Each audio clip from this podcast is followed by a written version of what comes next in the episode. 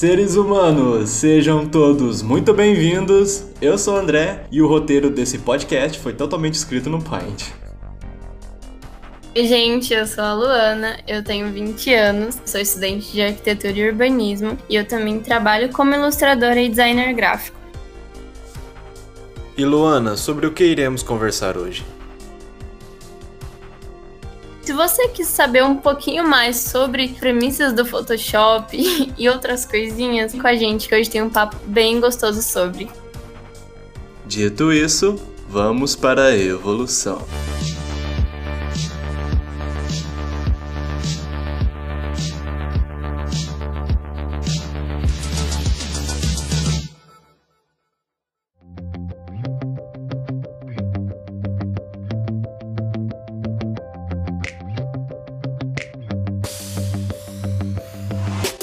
Começar, eu queria que você contasse como foram seus primeiros contatos com a arte e como você se descobriu na área do design.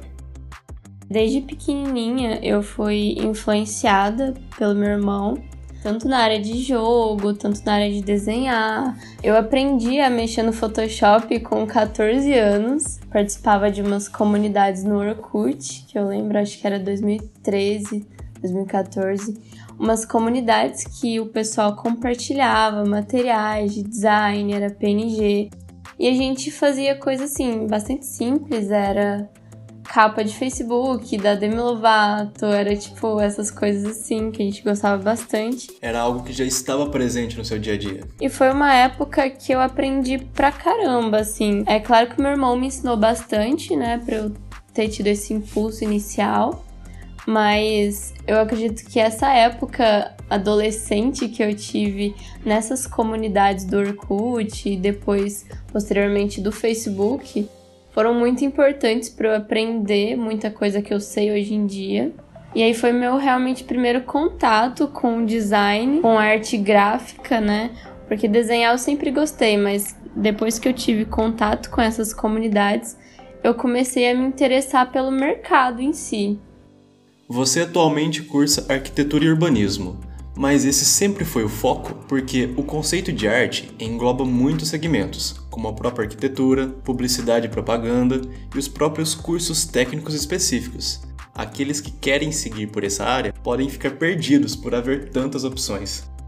Eu entrei na faculdade de arquitetura sem o objetivo de exercer a profissão em si.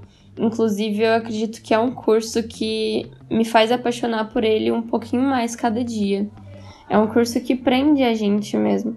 Só que ao mesmo tempo é um ramo que tem diversas possibilidades. Você pode trabalhar com vários tipos de design, tanto design de interiores, que você vai realmente se preocupar com o layout do espaço, você vai se preocupar com a forma como o espaço vai ficar visualmente ali. Você também pode trabalhar o design gráfico, que é a parte que eu falei de diagramação, que você trabalha também em agências de publicidade, trabalhar com ilustração, que também é uma, uma área que eu exerço bastante. Você pode englobar diversas coisas, você pode fazer pode ilustrar a capa de CD, você pode ilustrar campanhas de publicidade, você pode fazer bastante coisa. É uma área realmente extensa e eu acredito que para você descobrir o que, que você quer, você realmente tem que experimentar. Eu falo que eu entrei na faculdade de arquitetura, mas eu virei designer e agora eu quero virar arquiteta. e depois futuramente eu quero fazer artes plásticas também. Então, assim, o máximo que você conseguir aproveitar de oportunidade durante a sua graduação, durante o tempo de curso, independente do que você estiver estudando, é bacana, porque acho que experimentar vai te dar a resposta do que você realmente quer. Acredito que você possa escolher perfeitamente algum desses segmentos, o que mais te agradar, porque cada graduação vai ter as suas particularidades e uma base teórica vai te dar muito mais segurança nas suas criações, desde os conceitos mais básicos até as estratégias para se alcançar a melhor solução possível. Um processo gostoso, sabe? Durante esse processo você também vai percebendo os seus erros, os seus acertos. Nada impede que você faça futuramente cursos complementares, como AutoCAD, Photoshop, Illustrator, que são ferramentas essenciais para a elaboração de projetos. Com certeza, eu acho que o máximo que você conseguir aprender de coisas que saem realmente fora da caixa, do que as pessoas estão acostumadas, mais destaque você vai ter. Então, por exemplo, você pode muito bem ser um, um designer gráfico que sabe só Photoshop Illustrator, mas você também tem a possibilidade de ser um designer gráfico que sabe cinema 4D, que sabe Blender, que sabe um monte de softwares que vão te agregar de outra forma, além dessa. Dá possibilidades para a empresa que você vai trabalhar atuar em diversas áreas, então eu acho que é muito bacana isso. O que talvez seja a barreira de muitas pessoas por não optar por esse caminho seja a não aptidão com desenho e achar que isso é um pré-requisito indispensável. Tem o pessoal que fazem contas instantâneas, assim, é uma coisa realmente impressionante. E tem gente que desenha com muita facilidade, então você nasce com uma certa facilidade, com um certo dom. Só que talento você tem que desenvolver, porque igual a gente tá falando do embasamento teórico, quanto mais você se dedica àquilo, melhor você fica. Então você não sabendo não te impede de tentar sabe? Eu acho que você não saber desenhar um círculo não te impede de querer desenhar um sol inteiro, sabe? Ele é só um processo. Você precisa aprender a fazer o círculo para depois aprender a desenhar o sol. Então, se você se dedicar, mesmo não, não sabendo o primeiro passo, uma hora você chega lá. E aí é um, um processo gradual. É um hábito, e como qualquer outro, você vai ter dificuldades no início. E ter em mente que tudo é um progresso. Se você não fizer ruim, você não vai fazer bom. A persistência é o ponto-chave para a evolução de qualquer habilidade que for fazer. Questionamentos sobre se está fazendo a coisa certa, dúvidas quanto ao futuro sempre vão surgir. O importante é que você não deixe que essas questões interfiram e sejam o motivo da sua desistência que você impeça de seguir as coisas que você está planejando. Você não pode comparar o seu processo com o de outra pessoa, porque cada um tem o seu tempo, cada um tem o seu dom. Talento, todo mundo consegue chegar lá, lá no topo. Só que o dom é uma coisa que você vai conquistando aos pouquinhos, então você não pode se comparar com outras pessoas.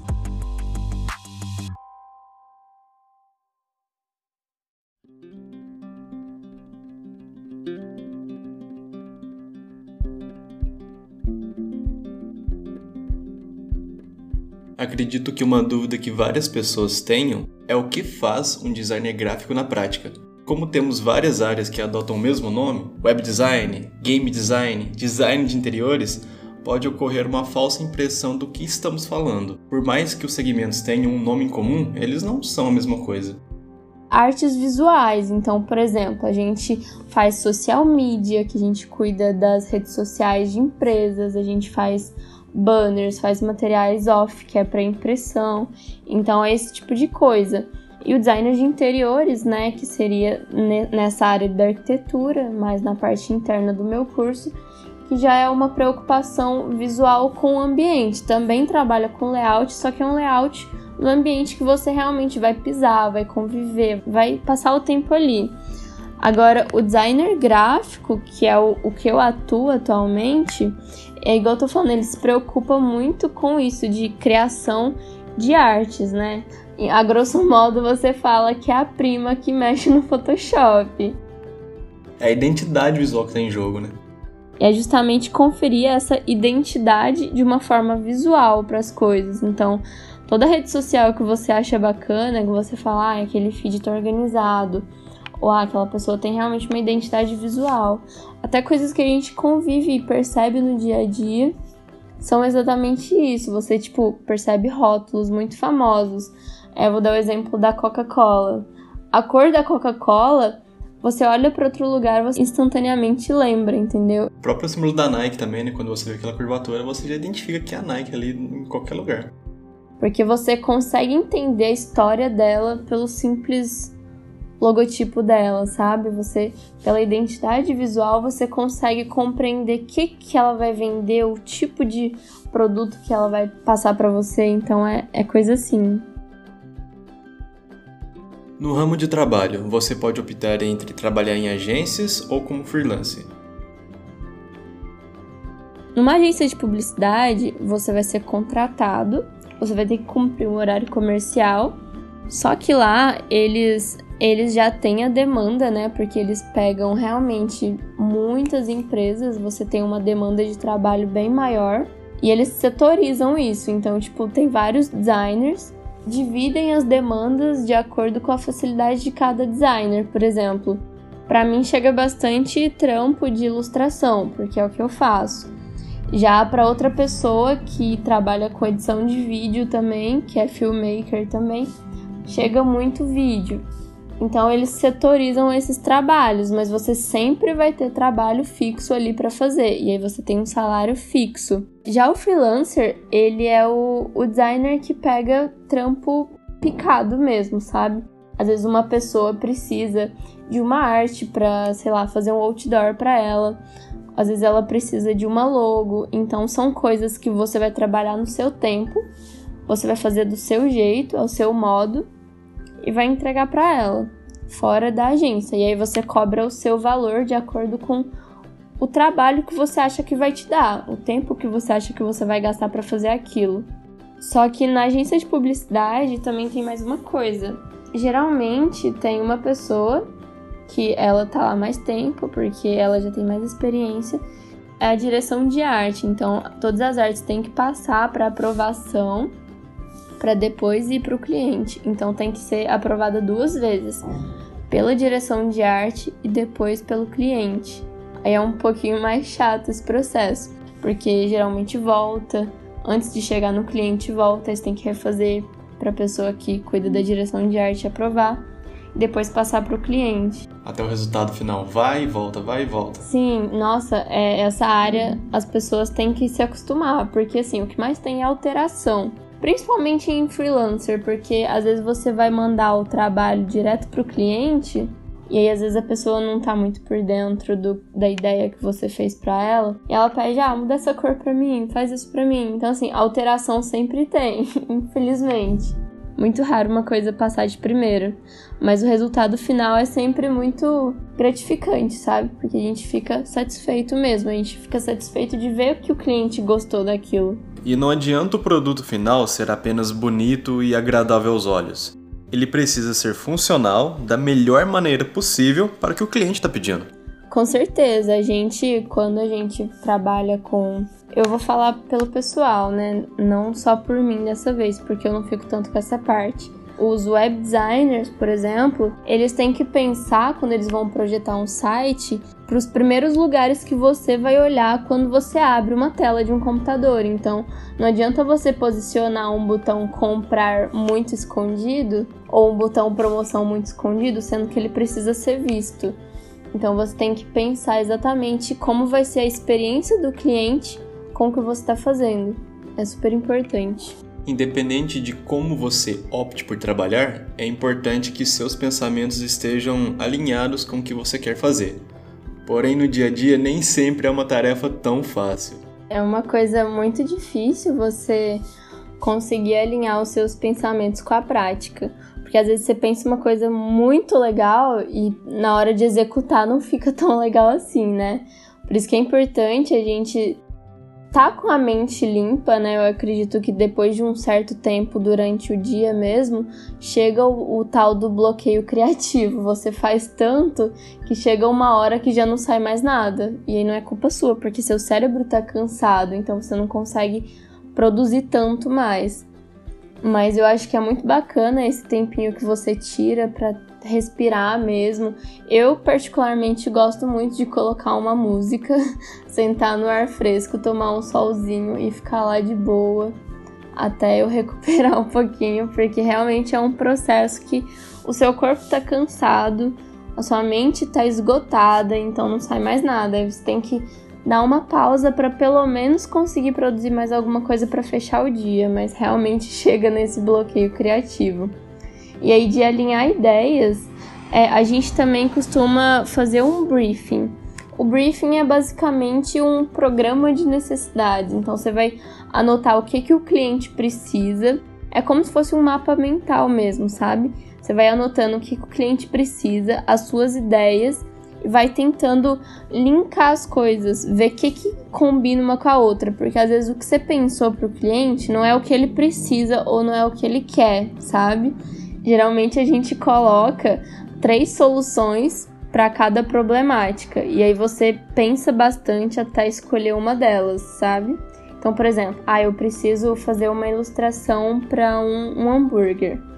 Então eu vou colocar, por exemplo, um hambúrguer que é um marinheiro, um pirata e um, um monstro do Lago Ness, como exemplo. E aí você tem que analisar nesses três qual deles vai ser mais interessante visualmente, qual deles vai atender melhor o cliente e vai se alinhar às ideias que o cliente precisa, entende? Então é super legal você fazer esse briefing antes para você não se perder durante o processo, porque às vezes você tá com tantas ideias que chega no final e você faz algo completamente diferente do que deveria ser do começo. Então é, é super importante você fazer esse briefing.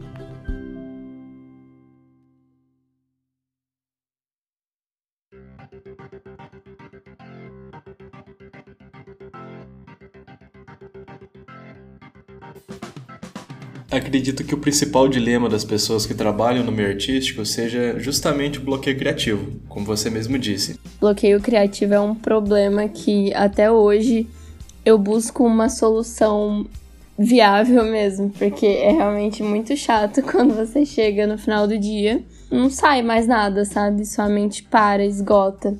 Eu acredito que um processo meu particular que me ajuda muito, igual eu tinha dito, além de sair para tomar um ar é pesquisar bastante referência. Hoje em dia, você consegue abstrair de cada obra de uma pessoa diferente uma coisa que você goste, uma qualidade. Então, por exemplo, vamos supor que você pega um traço de Van Gogh, pega um risquinho do Romero Brito e pega mais um pouquinho de cada pessoa, sabe? Você consegue criar uma obra sua que tenha inspiração nas outras pessoas, mas que seja unicamente sua. Fica aquele receio do conteúdo final ter algum tipo de plágio e cair naquele velho dilema: nada se cria, tudo se copia. Ou será que essa frase está um pouco equivocada? Eu acredito firmemente nessa frase, só que um extremo cuidado com plágio. Eu tenho muito repúdio, né? Eu acho que plágio é uma coisa muito errada, principalmente no meio artístico, porque você pegar um trabalho inteiro e fazer exatamente igual, isso é um plágio. Mas você pegar um pedacinho de cada coisa que você gosta, quer realmente se inspirar, é outra coisa. Então, assim, eu acho que você pode copiar um pouquinho de forma a usar isso como uma referência, não uma cópia mesmo, porque igual eu tava falando, plágio é uma coisa que você tira a originalidade da pessoa, você tira o direito dela de se expressar de uma forma única, porque você está copiando o que ela fez. Então, eu acho que realmente é, tem que ter muito cuidado com esse processo final, tem que dar o máximo de si, porque quando você dá o máximo de si, você deixa respingos da sua identidade naquilo. Isso vale para tudo, isso vale para arte, isso vale para o seu podcast, por exemplo, você percebe que você pode se inspirar em outros, mas ele sempre vai ter o seu respingo, porque esse é o jeito do André de fazer as coisas. Então, eu acho que é muito importante, até porque é isso que é arte, né? Arte é identidade, arte é expressão. Então, qual o sentido de você expressar uma coisa de outra pessoa e não sua? Por isso que eu acho que plágio não tem sentido nenhum. e citar suas inspirações devidamente referenciadas. Acontece com artistas que criam suas obras e veem sua arte em outro site, com outro contexto, Sim. sem ser creditados. E tá ali, alguém achou na internet e tá usando. Com certeza, por isso que eu acho importante. Eu, inclusive, ainda não tenho, mas é um projeto meu é você registrar sua marca, sabe? Porque assim você ganha direitos autorais. Então, se a pessoa realmente copiar, você tem como entrar judicialmente. Você que faz direito vai saber disso melhor que eu, né? Mas... Com certeza. O máximo de cuidados que você puder tomar é bacana. Mas é super importante você registrar também futuramente quando houver oportunidade e tal. Eu divulgo bastante a minha arte no, no meu perfil de arte, no meu perfil pessoal também. E tem muita galera que ao invés de simplesmente pegar o desenho, copiar, eles me mandam mensagem, sabe? Direto eu recebo assim: "Nossa, achei muito bacana. Será que eu posso usar para tatuar?" Se você quiser, eu te pago por isso. Então eu acho esse reconhecimento muito importante, tipo, muito bacana. Já aconteceu uns pedidos loucos assim? Já, já me pediram pra tatuar. Tô esperando eles me mandarem foto da tatuagem até hoje. Eles só não tatuaram porque falaram que o tatuador tá de quarentena, mas depois vão fazer. Inclusive, eu, eu, disponibilizo, assim, eu acho muito bacana. Eu acho, na verdade, uma honra a pessoa, tipo, ter um, um, uma arte minha tatuada no corpo dela. Então, eu acho isso muito bacana. Super incentivo. Se alguém quiser pegar um desenho meu para tatuar, fique à vontade. Tem a liberação, tem um consentimento. Todo consentimento, gente. É só marcar nos stories e nas publicações. É, exatamente. Dá os créditos lá que tá tudo certo. O design, assim como várias outras profissões, é um meio pelo qual se busca satisfazer a necessidade dos clientes. A cobrança e as exigências sempre vão estar presentes, principalmente se você for autônomo, onde você terá que lidar diretamente com as pessoas. Alguém pede alguma coisa, pede para refazer, ou a pessoa não tenha a empatia de, de saber que você está prestando também um trabalho para ela. Existe uma relação que é muito importante de cliente e do, do pessoal que faz a criação, né? Tem que ter uma harmonia, né? Não é porque você tá me pagando que eu vou tentar fazer 50 vezes a mesma coisa. você tem que já ter uma ideia formada do que você quer, porque não é nada legal quando você faz uma coisa de acordo com as ideias que o cliente te passa e aí depois ele muda de ideia, sabe? É muito desgastante, porque também é frustrante você fazer uma coisa que não vai ser aprovada e você vai simplesmente jogar fora. Então acho que é muito importante eles terem em mente que sim, a gente tá aqui, vocês pagaram a gente, eu vou fazer alteração, eu vou fazer do jeitinho que você quer, eu espero que fique do jeito que você quer. Mas é, é, importante que você saiba o que você realmente quer, para eu não ficar aqui, né, fazendo 50 vezes a mesma coisa. Tentar adivinhar. Porque eu não sou um robô, é desgastante, eu sou um ser humano, eu tenho bloqueio criativo, eu tenho prazos. Então é assim, tem que ter uma ajuda das duas partes, né? E é uma luta constante, né? Tanto na parte financeira, em receber o merecido pelo que se faz, levando em conta os gastos com equipamento que se tem, quanto ao próprio reconhecimento e entender as várias etapas que compõem o conteúdo de criação. A parte técnica, as horas que você gastou para tentar chegar naquele resultado ali.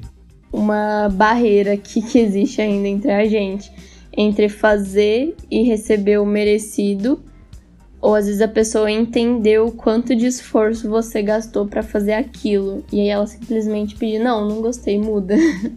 Aí eu acho que vai dessa relação harmônica da pessoa entender, igual você tá falando, que é um trabalho, sabe? Não é uma coisa fácil que eu peguei cinco minutos, eu peguei uma fonte, fiz a sua logo e coloquei um íconezinho. Não é assim, tem todo um contexto, né? Tem um estudo, tem um briefing, igual eu falei para você, a gente discute várias ideias até chegar numa que a gente acha que vai atender o cliente. Então é super importante eles terem em mente que a gente tem um trabalho para fazer isso, sabe? Não é simplesmente você pegar e escrever uma fonte ali e foi. É bem mais trabalhoso que isso. E tentar levar em consideração de que o design é fundamental na nossa vida.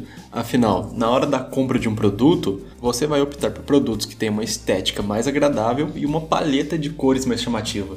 Eu mesma sou assim, quando eu vou comprar uma cerveja, dando exemplo de uma cerveja, eu gosto muito de reparar rótulos, sabe?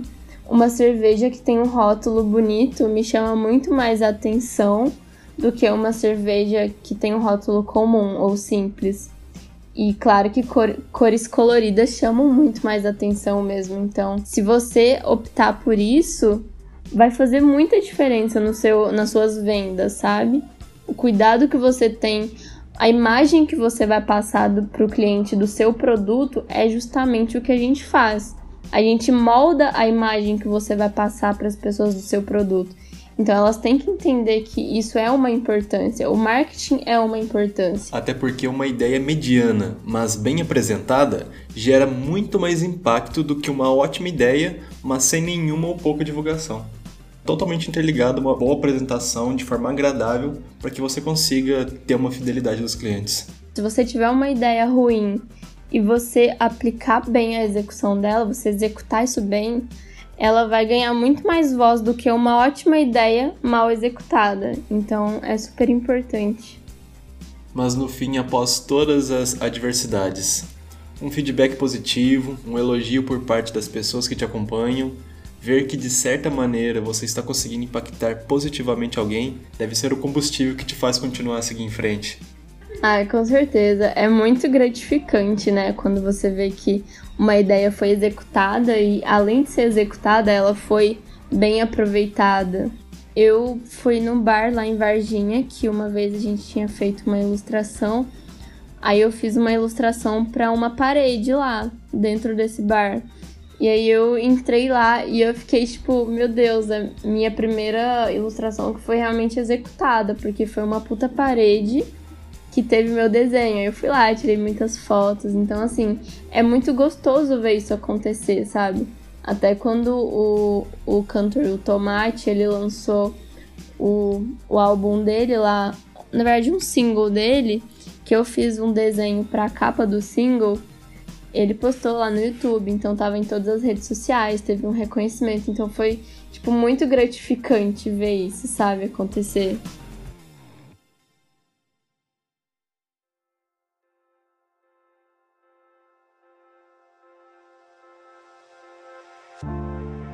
Luana, eu gostaria de te agradecer por ter participado desse episódio, contar um pouco da sua história, assim como transmitir um pouco da realidade da profissão. André, muito obrigada pelo convite. Estou muito feliz de estar aqui compartilhando um pouquinho com vocês a minha experiência. E quem tiver interesse ou precisar de alguma informação mais específica também, quiser me perguntar, pode me perguntar. É, eu acho muito bacana compartilhar essas visões individuais, porque você, ouvindo de um modo geral de uma pessoa muito famosa ou coisa do tipo, você tem uma visão. Agora, você realmente ouvir por trás das câmeras o que, que realmente acontece é outra coisa, né? Você saber os prós e contras. E eu acho que compartilhar a experiência é incrível, sabe? Você compartilhar o que que você passou, o que que você gosta, o que que não é legal para as pessoas se prepararem para isso, caso elas realmente queiram. Então eu espero que eu tenha sido válida em algum desses aspectos, caso alguém tenha interesse. E foi muito legal compartilhar isso, uma conversa super gostosa. André, muito obrigada pelo convite. O seu Instagram, para que as pessoas conheçam mais sobre você e o trabalho que realiza? Meu Instagram, eu vou passar para vocês o luart. Então vocês podem seguir lá todo o meu trabalho de ilustração fica lá, inclusive o meu Instagram pessoal, público também, se vocês quiserem.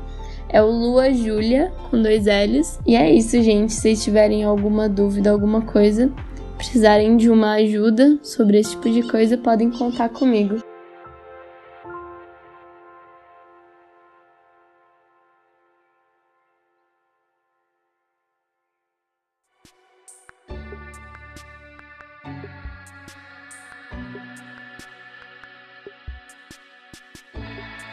Uma mensagem final para mudar a vida de alguém hoje. Seja do design, seja qualquer outro tipo de coisa, é um processo. Só que esse processo é uma evolução individual. Igual eu disse para vocês, não se comparem com outras pessoas, porque cada um tem o seu processo. No entanto, nunca diga que você chegou lá, mesmo você percebendo que você teve uma puta evolução. Nunca se elogie demais, mas nunca se cobre demais. Porque se você achar que você chegou lá, você nunca vai saber se você pode subir mais. Então, nunca diga que você chegou lá, sendo que você pode ir além disso. E é o que eu deixo para vocês, gente. Busquem sempre uma evolução pessoal e profissional, claro, mas um processo individual. Notem as evoluções de vocês, percebam os defeitos, os erros, adotem os acertos e levem isso para a vida. E nunca parem, porque vocês sempre, sempre, sempre podem ir além disso. Muito obrigado a todos vocês que estiveram junto conosco neste episódio. Faça o bem, porque o mundo vai mal e nos vemos nas estrelas.